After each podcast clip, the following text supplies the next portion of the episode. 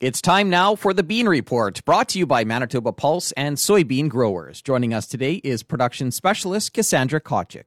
So, starting with soybeans, crops are mainly at the R1 or beginning bloom stage, with anywhere from four to eight trifoliate leaves. And the most advanced soybean crops are reaching the R2 or full bloom stage this week. As the listeners are fully aware, Manitoba has been facing some very hot and very dry conditions over the past several weeks Soybeans do not love dry conditions, but at this point in the growing season, they remain resilient. We can tell that some soybean crops are stressed by the way they're flipping their leaves during the day, but I can say that most soybean crops across the province are looking good, especially those that are growing in soils with greater water holding capacity. Regarding nutrient deficiency in soybeans, there has been the odd case of IDC flaring up over the past week, and that's iron deficiency chlorosis. Uh, but recovery from this has been great overall over the past couple of weeks. And we've also seen the odd case of potassium deficiency in field pockets where levels are low. In soybean crops throughout July, keep an eye on foliar disease development, continue to monitor grasshopper pressure, and be on the lookout for any potential arrival of soybean aphids and spider mites.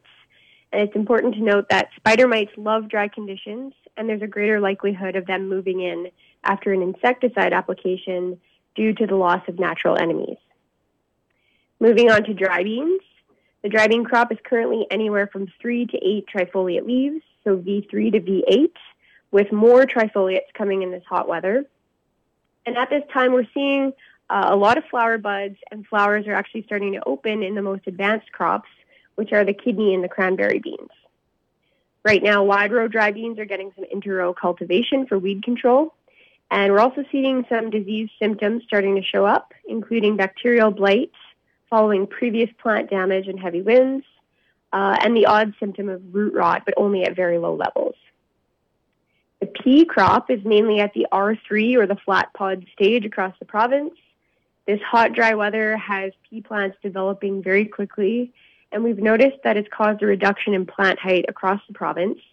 And in the most extreme cases, we're seeing the tops of plants starting to droop, which is not good. Uh, so we continue to hope for rain. On the plus side to the dry conditions is the low disease pressure.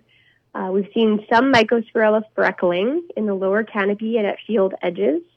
Um, but in cases like this with low to no disease pressure, there's little need for foliar fungicide.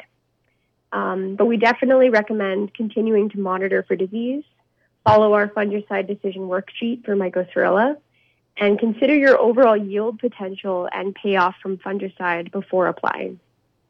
We haven't found any pea aphids yet in Manitoba, but I recommend that you continue to scout for them until pods have filled. And my final comment on peas is that nodulation has been incredibly variable from field to field. We have uh, seen some fields with lots of nodules and others that have few to none. Possible causes could be high nitrate levels in the soil, in the odd case, inoculant failure, or even root rot infection. So it's a good idea to do some investigation if your nodulation is poor in your pea fields. And finally, faba beans are sitting at the R3 or the full flower stage, with young pods beginning to emerge from the most mature flowering nodes. These water loving plants are also in much need of moisture. And a quick note for faba beans uh, and scouting, just to keep an eye out for lygus bugs and blister beetles over the coming weeks. And for more info on any of these topics I covered today, check out our Bean Report newsletter coming to your inbox on Wednesday and visit manitobapulse.ca to sign up. Thanks, Cassandra. Cassandra Tkachuk is a production specialist with Manitoba Pulse and soybean growers. The Bean Report is brought to you by Manitoba Pulse and soybean growers. You can find out more at manitobapulse.ca.